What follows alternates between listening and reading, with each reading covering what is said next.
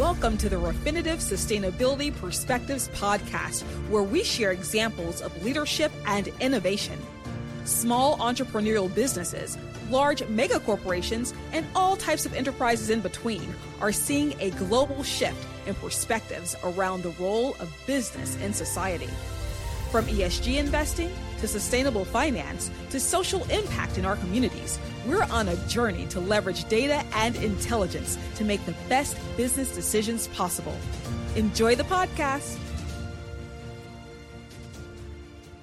Hello, everyone, and welcome to the Refinitiv Sustainability Perspectives podcast. This is Kisa Shreen, and today's guest is Cheryl McKissack Daniel. Cheryl is CEO of McKissack and McKissack, the nation's oldest minority owned, female run construction firm.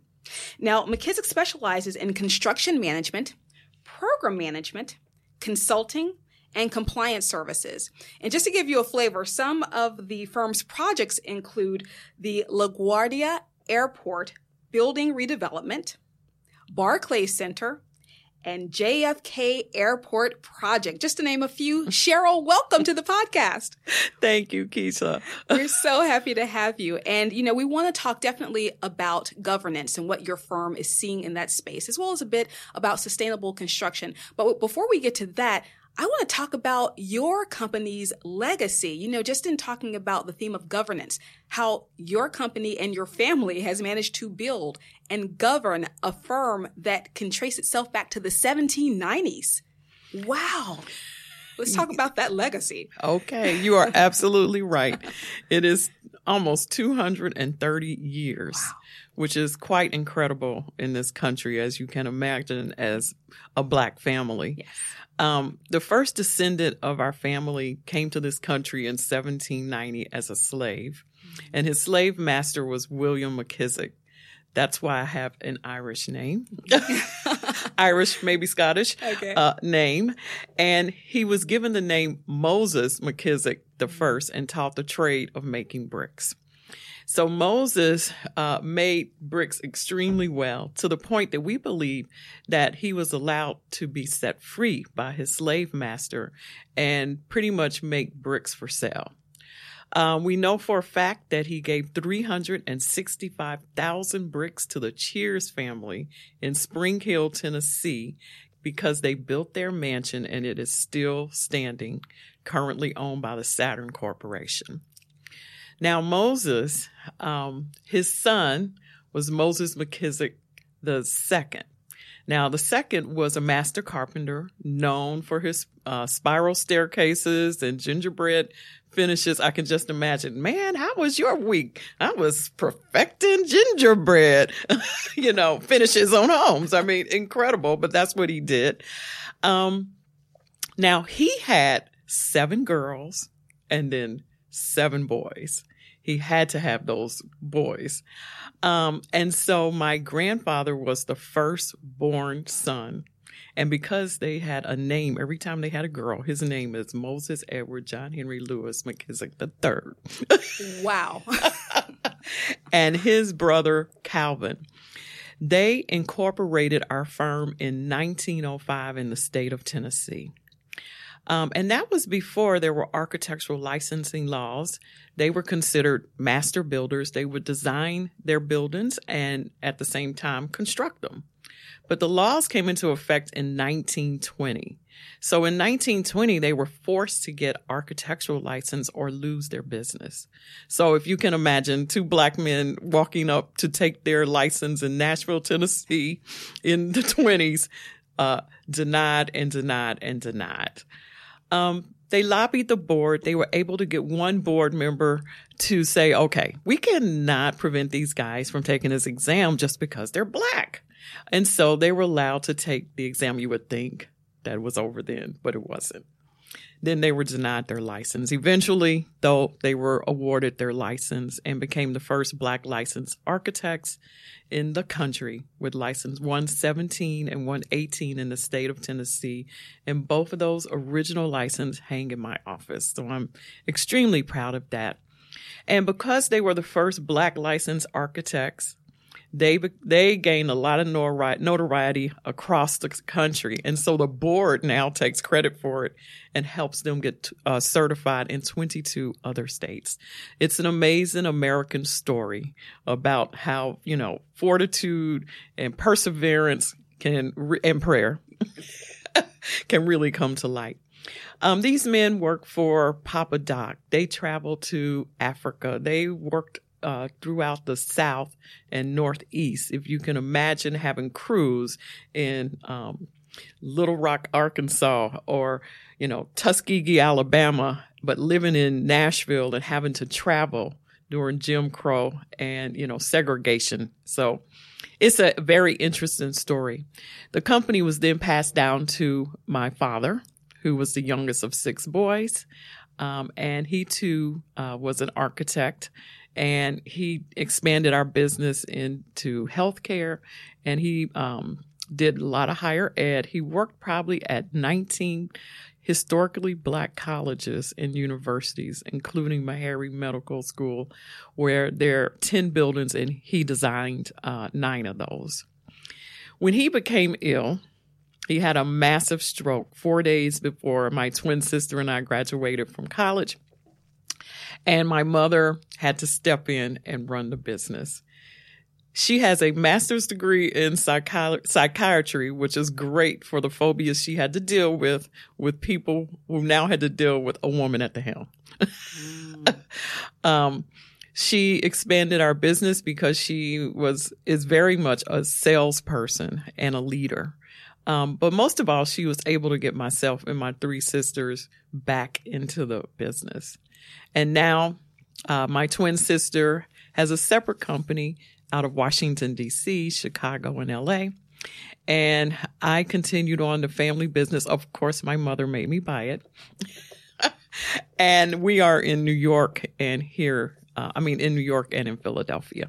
Great. And I mean, that's such an incredible story. And we're talking about governance and how a firm can build succession plans and how a firm can really build out its own infrastructure. And I'd love to hear your story about, you know, taking the firm from generation to generation and in the context of succession, where do you all go from here? What kind of plans are you making?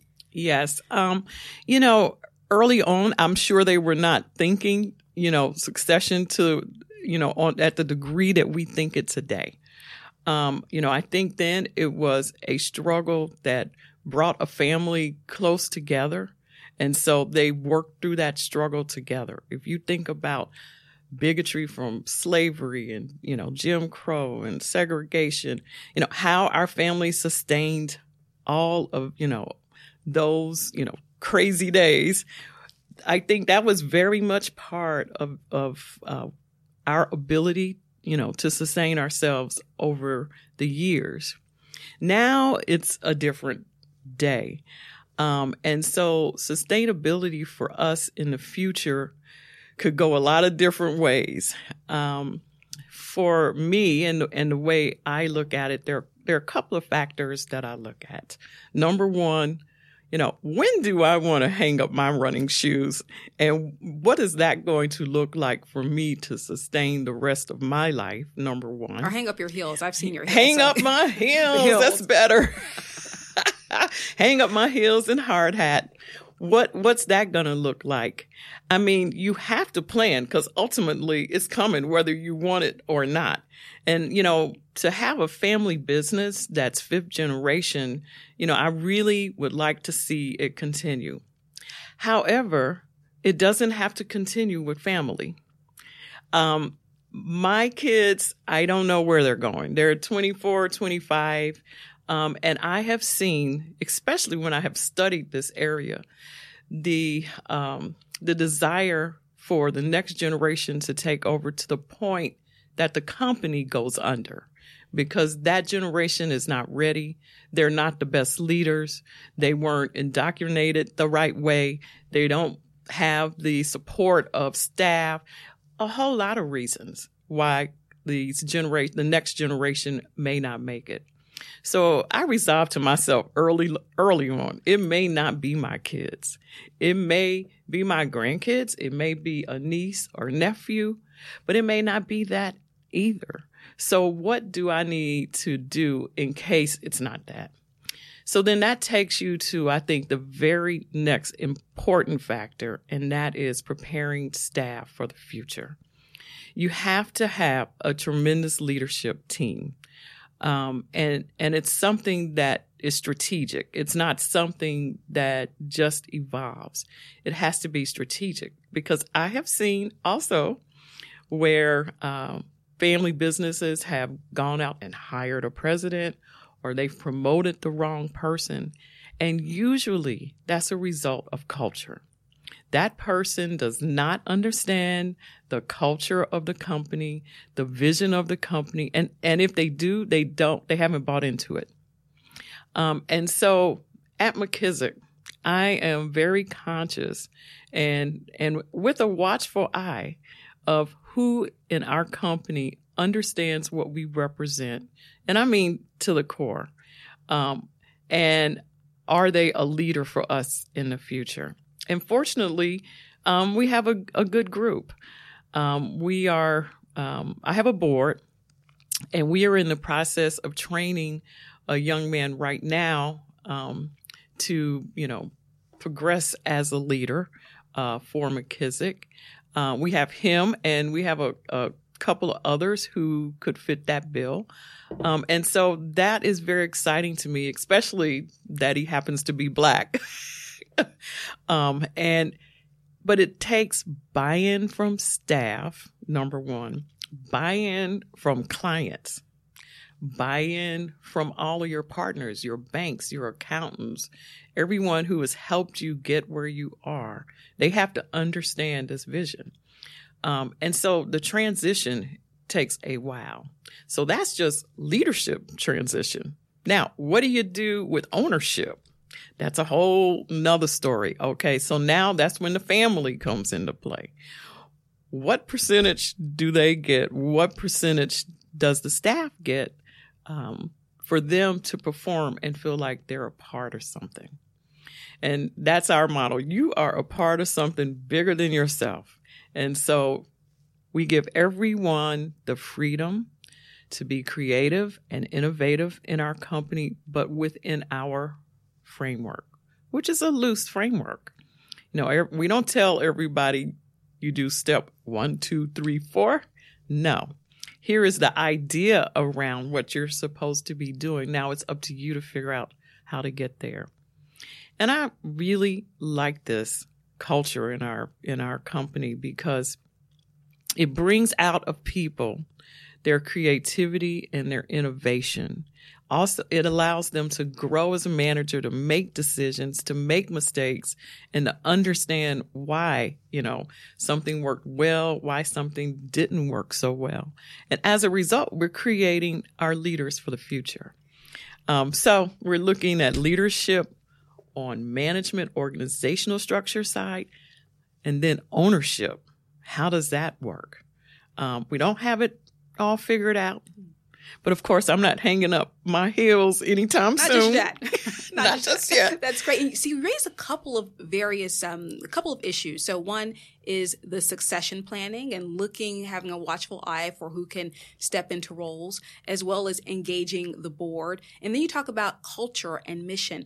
What sort of resources, if I'm thinking about this in a step by step process, I have a business, I'm designing a governance plan for the first time. I need to think through succession. I need to think through my company's culture and the mission. I need to think through how I'm engaging the board. What sort of resources do I need? Is this um, an issue of, you talked about money, so how can we um, reward our people and really get them to buy into what we're doing here? Do I need external consultation? What resources do I need to take those steps to really build a good governance plan? Um, you know what's so interesting is as a business owner, you are so busy working in the business that you forget about working on the business. So as I've decided to expand my national brand and, you know, there's a reason behind that too. Um, I've been drawn into a lot of panel discussions. And this year, one actually was on succession planning. and so I began to examine where I was with my business, But at the same time, of course, the internet is the first place you go. And that's where I found this great um, article. Actually, it was a guide, a hundred page guide uh, from Deloitte. Um, but from there, I have now engaged consultants. I, you know, am doing an RFP right now um, because now I have a framework of what I want to do. I know that before I meet with them, that I need to understand what I want. I need to understand, you know, the leadership role. I need to have the basis for them to start work. Um, and so, yes, it's going to require some money because, you know, you get what you pay for. And I'm fine with that because you cannot um, put your head in the sand and act like this is not going to happen because there is a succession coming whether you plan for it or not. And, you know, ready. that's the bottom line. Great. You have to be ready. You so have to be ready. Yeah. If, you know, a lot of people aren't. Mm. So there goes the business. Exactly. Exactly. Mm-hmm. So moving from the governance piece to more of a sustainable design, sustainable construction conversation, just what you're saying there. Um, we know that sustainability in construction has been a part of the overall sustainability conversation for years. In fact, according to the Environmental Protection Agency, Across the U.S., commercial buildings account for 38% of carbon dioxide emissions and 39% of total energy, mostly because of the energy required to heat and cool and power building. What shifts are you seeing in terms of sustainable building, sustainable construction, LEED and green building? Are you seeing some things now happening that you didn't see in, a few years ago? And what do you expect to see coming down the road there? Um, Absolutely. Uh, you know, I've been at this for 30 years. 30 years ago, there were no MWBE programs. there was no LEED. Minority Business Women Enterprise. Exactly. Okay. There was no designation for the state of New York. Um, and so I remember when LEED first came out and, you know, everybody saying green, what is that? You know, and then you have the different, uh, levels, you know, the, the silver, the gold, the, the, uh, bronze. Um, and so, you know, what I've seen now is that is a way of life for designers and in, and in construction. And it's been driven, I think, by the consumers because the owners are saying, you know, we want to make a difference um, on the uh, green footprint of the United States the developers, so the uh, individuals who are renting uh, uh, apartments, buying condos, they gravitate to buildings that are designed green. And the highest level is what they want. And so this has been driven by consumers. And, and now it's, it's sort of a way of life. There was a period of time where, you know, safety, which is huge in New York because of the size buildings that, you know, we construct wasn't the conversation as soon as you, you know, work, walk on a construction site. Now there's OSHA. Every meeting starts with safety first. Um, and so now it's a way of life. And so, you know, sustainability for our industry, I believe is, is excellent. I mean, and it's just going to get better. We're getting more efficient with the use of technology. So there's a whole lot more, less waste. Um, you know, there's clash detection techniques that take place uh, with BIM. So before structures go up, we're able to model them on computers. And um, looking at those computers, we can determine how much actual material we really need instead of going out to the site, constructing and realizing there's a tremendous amount of waste. And what do you do with the waste? Um, a lot of it we can reuse now. Um, and the green has now uh, moved over to the construction industry, how we dispose of materials. Um, so it's huge being part of the Barclay Arena um, as you can see now, we have that beautiful green roof, um, which is, you know, spectacular, which has increased, you know, the green footprint. So I, I am very excited and hopeful um, and um, inspired by you know the advances we're making in our industry to help this cause. Great. You talked a bit about the minority women business enterprise, those initiatives that you see that you've seen happen over the last several years. I know that you consult your clients in the area of compliance regulation as well as D&I. So, what sorts of concerns do you see clients and just the overall population in the marketplace as having, and what are your what's generally your advice? How do you consult them in terms of that sort of area as it relates to D&I, diversity and inclusion? Um, you know, it is very interesting. I was in a panel yesterday and people are accepting the fact that diversity makes money. So we are our our country is built on entrepreneurship, capitalism, and the minute that, you know, capitalists understand that they are going to uh, increase their profits by diversity, they jump on it. And the reason this is happening is because now you're getting more creative ideas from people that have a different perspective, whether they're women. We're seeing women in the construction industry tearing it up because they are so attentive to detail and they are finding faster, better ways to um, progress things in the construction industry. Do you see a lot of women in the construction industry? It's getting it's getting a lot better. Okay. Absolutely, absolutely. Now, do we need more? Yes, and we need more of the uh, minority within the minority. Uh, black women are businesses are two percent in the construction industry uh, in the city of New York, city and state of New York, and so that is why I'm expanding my personal brand. I am going out to trying to reach and connect with the young women, especially Black and Hispanic women, to let them know that they can build wealth in the design and construction industry and that the industry is huge. There are a ton of different areas that they can go in. And not only that, we're not boring.